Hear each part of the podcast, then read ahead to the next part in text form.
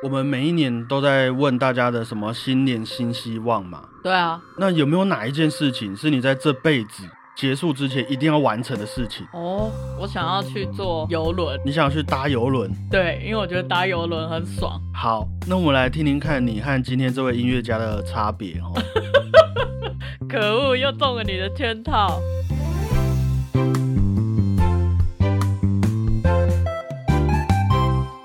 大家好，我是主播 Blue Tom。 大家好，我是果鹏。我们一辈子也许会遇到非常多不同的挑战，嗯，这个挑战有可能是非常开心的，也有可能会是非常难过的，嗯。每当这个时候啊，总会有几句话浮现在我们的心中，成为我们的信仰，同时也带给我们勇气。真的。好，那分享一下你最喜欢也最信任的一句话是什么？明天会更好。明天会更好。对。好，通常这些信仰啊，我们喜欢的想法也会变成我们为什么成为这样子的人，为什么要做这样子的事情的一个很重要的原因。嗯，那我们二零二二年第一周的音乐周报啊，就来分享一位非常特别的音乐家。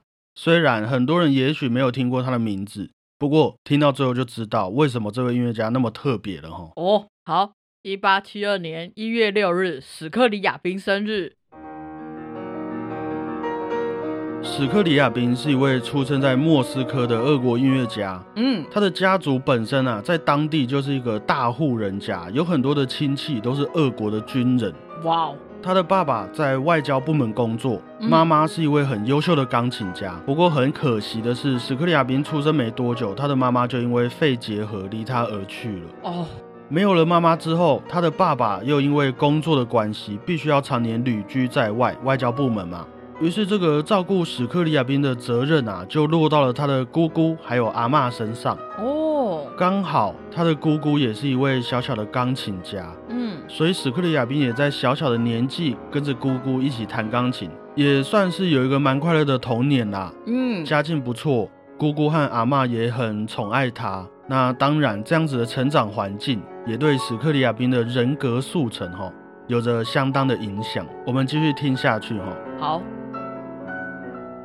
慢慢的长大之后，史克里亚宾就想要去就读军校，以后加入军队，可能还是稍微有受到他家族的这个影响啦。但是他的身形啊比较瘦小一点，而且从小跟着姑姑和阿嬷长大的那个气质，还有他养成的个性啊，也让他在军校里面过得没有那么的开心。他喜欢男生吗？等一下就知道。好，他很喜欢女生啊。哦，好。于是十六岁的史克里亚宾离开了军校，选择来到了莫斯科音乐院学习音乐。嗯，啊，补充一下，其实这段时间他都有一直在上钢琴课还有作曲课。哦，他的老师也是因为蛮有名的钢琴家，所以史克里亚宾的音乐实力也有同时的一直在进步。嗯，据说啊，他的程度大概是你随便给他一首任何难度的钢琴练习曲，然后再给他一两个小时，他就能背谱，然后完整的弹给你听。哦，那很强欸。对。那有那么厉害的学生要来莫斯科音乐院就读，当然他就也不用考试啦，直接来，你就直接进来了。哦，好羡慕哦。史克里亚宾就这样进入了莫斯科音乐院，继续研读钢琴和作曲。注意，这边有一件事情，史克里亚宾的同班同学啊，是一位我们还没有好好介绍过的音乐家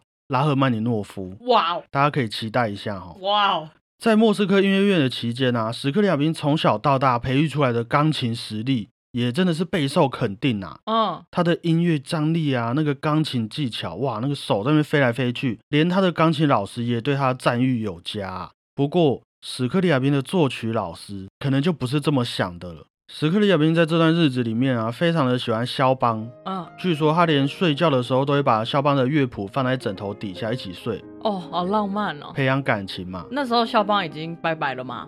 对，那个时候肖邦已经过世了。哦，于是可能是因为肖邦的关系，史克里亚宾的作品几乎都是一些钢琴的小品哦，一些小曲子，嗯，虽然很好听，但是短短的，精致精致的这样。嗯，他的作曲老师就觉得啊啊，你不能这样子，你看那些伟大的音乐家、作曲家需要具备的知识和能力那么多，嗯，你也不能一直写这些你喜欢的东西，一直活在自己的舒适圈里面啊，要跟我们一样跳脱舒适圈，要给自己一个成长的动力嘛。对，于是他的作曲老师就给学生们下了一道毕业门槛啊，你想要得到这个作曲学位，就必须要写出一首赋格，还要创作一部歌剧。哇、wow、这个题材够大了吧？超大啊，还想要在那边写小小的作品啊，门都没有。于是史克里亚宾的同班同学拉赫曼尼诺夫听到这个消息，哇，赶快在十几二十天就交出了老师出的功课。那你猜史克里亚宾怎么样？没交。没有错啦，他直接不写啊生气。所以他的同班同学拉赫曼尼诺夫就拿了这个超级第一名，从莫斯科音乐院毕业了。那史克里亚宾就是以一位钢琴家的身份毕业这样子、uh-huh、就没有拿到作曲学位、uh-huh、不过他自己的钢琴作品啊，加上他自己的演绎发表出去之后，还是受到了许多人的赞赏、嗯、也有许多赞助者愿意资助他，帮他出版他的作品啊。嗯，过没多久他也和一位同样是莫斯科音乐院毕业的钢琴家谈恋爱了哦，那最后也结婚了。这个时候史克里亚宾大约二十五岁左右。哎呦，少年呢。他也在好几场大受欢迎的巡回音乐会结束之后啊，回到他的母校，在莫斯科音乐院担任钢琴教授。但是这种生活没有持续太久啊，过了差不多五年左右，史克里亚宾就觉得这些教学的时间啊，严重的影响到他创作作品的这个精神还有精力。嗯，于是他就辞职了。辞职之后啊，他也和一位学生开始谈恋爱，哎，后来也开始同居了。啊，他老婆嘞？就和他的作曲学位一样，我就不要了啊！傻眼，渣男，非常的我行我素啊。嗯，也是在这段日子里面，史克里亚宾开始研究起了哲学家尼采还有叔本华的哲学思想，后来也慢慢喜欢上通神论等等的思维、uh-huh、他的作品也从原本老师口中的小小作品来到了另外一个世界，他本人也正式的踏入了神秘主义的领域了。神秘主义、啊、好，我们先暂停理解一下现在是什么状况、哦哎、进展有点太快。对，神秘主义其实在各个文化里面我看到的资料都不太一样，也有很多的派别。嗯，其实我觉得把它比喻成一种哲学思想是比较贴切的。 OK， 大概是说这个世界上存在着一些我们一般人无法理解的神秘力量，嗯哼，但是这个力量可以透过某些方式让我们自己去经历去体验的，好比说修行、嗯、冥想、嗯、祷告、哦、等等。所以基于这个立场底下的艺术作品啊，我自己的感觉啦、哦、会变得非常的私人，着重在我们每一个人的个体，因为每一个人的个性不一样，遇到的事情不一样，我们需要的桥梁跟方式也都会不太一样，就要看你的悟性就对了。对，也会变得非常的主观，非常的直指你的内心世界。哇哦！或是我们说啊，史克里亚宾在这个时期的音乐也开始使用了一些乍听之下非常的不协和，但是目的呢是为了要给你一个超越肉体的经历的一种手法。哦，天哪，好想听一下啊！他也借由了这些想法写出了他称为神秘和弦的一种和弦。好，来听听看啊，好不好？好啊，好像巫师哦，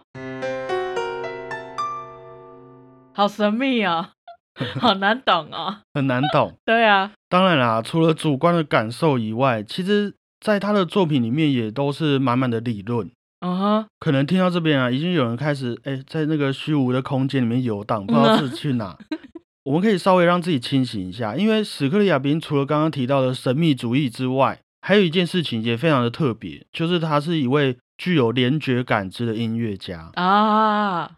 联觉这件事情之前有专门做过一集的节目、哦嗯、我们可以理解为感官的一种自发性的互相连结。有些人可能看到一些文字，他的眼前也会一起浮现一种颜色，或是他闻到嗯炸鸡排的味道，嗯，他就也会浮现一种颜色。嗯，而史克里亚宾则是听见了音符，还能够听见它相对应的颜色。他也列了一张表出来和大家说什么音符分别是什么颜色。嗯，来，果鹏，我弹一个音，好，你来看看你听到了什么颜色。好，我们来看一下你和史克里亚宾有没有一样的感知、哦、OK， 好，发这个音你觉得是什么颜色、嗯、蓝色。你觉得是蓝色？对，史克里亚宾觉得是深红色。哦，好，下一个收这个音你觉得是什么颜色？我自己会比较觉得是红色。你觉得比较像红色？对，史克里亚宾觉得是橘色啦、哎哦、有一点接近哦。对对对， Ray 这个音黄色，史克里亚宾也这么觉得、啊、哦好。虽然啊，史克利亚宾说自己有这种联觉的能力，嗯，但是在当时的旁人看起来，不是非常的相信你，就是觉得你疯了嘛。对，我刚刚也有一度这么觉得。他的同班同学拉赫曼诺夫也跟你一样，就觉得他疯了。英雄所见略同啊。据说有一次，史克利亚宾、拉赫曼诺夫还有另一位俄国作曲家林姆斯基高沙可夫，哇哇哇！他们几位音乐家聚在一起讨论到联觉这件事情的时候，林姆斯基高沙可夫是非常相信的，因为他其实稍微也有一点这种能力。嗯，可是拉赫曼诺夫就不相信嘛。对啊。于是林姆斯基高沙可夫就拿出了拉赫曼诺夫的其中一部歌剧作品《贪婪骑士》当做这个证据。在那部歌剧里面啊，有一个场景，拉赫曼诺夫要描写一位男爵拿着火把找到珠宝还有宝物。嗯，好，这个场景我们可以想象一下，有火光，嗯，有珠宝有宝物，那是什么颜色？黄色。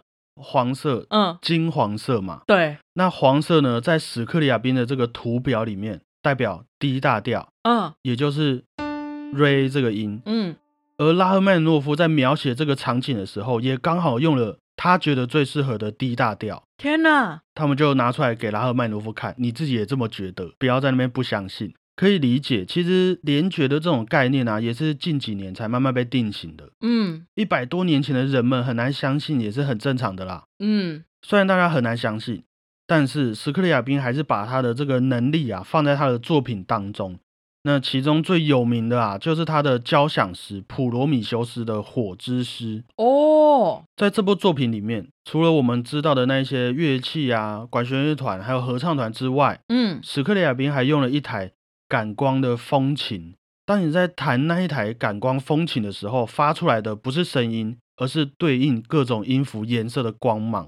所以在那个舞台上有完整的音乐，还有不停变换颜色的光。天哪，现代的东西。对，这就是我们说的多媒体艺术嘛。对啊对啊，我们现在看的演唱会，现在看的音乐剧、舞台剧，为什么会注意到声音和颜色的搭配？嗯，声响和灯光可以做出怎么样的震撼力？嗯，在一百年前的当时啊，是一件很少被拿出来重点讨论的事情。嗯，应该说这种艺术形态在那个时候也才刚刚起步而已。哇塞，他是先驱耶。对，所以也很多人认为啊，在多媒体艺术这方面，史克里亚宾也算是始祖之一啦。哇塞，也是为什么我们一定要一整集的时间来好好和大家分享这位音乐家的原因哦。太酷了。在这之后的几部史克里亚宾的作品，除了探讨颜色和情绪上的融合之外啊，也很强调当代的哲学思想。嗯，刚刚不是说他神秘主义，嗯，尼采那些。或许对他来说，音乐艺术只是一种桥梁，嗯哼，是通往超越肉体世界的一种桥梁。天哪！史克里亚宾在过世之前，据说他准备要创作一部有关于舞台设计、灯光、火焰还有气味的一部音乐艺术作品，叫做《奥秘》。但是因为他的嘴唇长了一颗脓疮啊，啊，后来细菌感染引发败血症过世了。享年四十三岁啊，非常的年轻啊，不然他根本就是现代什么主义之父之类的，很有可能。他的最后一部作品《奥秘》啊，也成为了他未完成的一部作品。那当然，史克里亚宾的种种成就，也已经为往后的各位艺术家们打开了新世界的桥梁了。天哪，我以前就只知道有史克里亚宾这个人，完全不知道他的所有事迹。嗯，没关系，现在知道就好了。对，谢谢小胖春秋。我想可能是因为万一这部作品演出完啊，说不定全部的人都会一起哦原地升华了，你知道很有可能会违反什么啊宇宙法则。嗯，所以提前让史克里亚宾回去了。哦，还还没有到那个阶段，还不能演。对，就因为啊，呃、我给你一个脓疮，然后好败血症你就回去了。这听起来蛮合理的，就是，蛮合理的。哦，神秘主义啊。对啊，哎，不行，来走了。对，赶赶快走。脓疮，走。其实我们把这些作品啊，或是史克里亚宾的想法放到现在来看的话，不管是哲学思想，还是多媒体艺术，或是充满哲学思想的多媒体艺术，都是很普遍的事情嘛。嗯，很多我们会称为神作的作品，也都是有一定的思想架构在里面的啊。没错。但是史克里亚宾很确切的是一位活在一百五十年前的人。哇，wow，这样算前辈吗？呃，先人先人。对，当时的这种艺术创作啊，我觉得应该是应该那个体会是非常震撼的啦。嗯，我自己会有一种想象，是你把《进击的巨人》拿去给清朝的人看，他们会哇，对，每个人看完应该就会进入那个通往其他世界的桥梁了。对啊，我们现在看一些现代艺术，比如说他大我们二十岁，然后他做出来的东西，我们整个都可以哇呜。对，折服。再隔个一两百年，天哪，会吓死人呢！分享给各位啊，史克里亚编的生平故事，嗯，有没有什么感想？我觉得太厉害，他如果在现代应该还是很吃香。找时间我们也来把哲学拿来好好研究一番啊。我们会不会录频道录到一半就升华了？这样也不错啊。欸、这件事情不能讲，不行不行，回来回来。目的是要更能体会这些艺术家的想法。嗯，我们讲了那么多故事，包括上一次分享的现代音乐作曲家齐燕的作品嘛，对，也有提到哲学思想在里面。对，那到时候有什么心得再分享给各位啊。嗯，以上就是今天的节目内容，希望大家会喜欢。二零二二的第一篇音乐周报，也希望用这位带来新世界的史克里亚编的作品，让我们开启新的一年啊。嗯，可以的话，也一起成为一个新的自己。谢谢各位，我是小胖 Blue Tom。 谢谢各位，我是新的果鹏。太快了吧。我才刚讲完就变新的了。我已经感受到了。好，大家再会，拜拜。有一天我们一起升华吧。See you。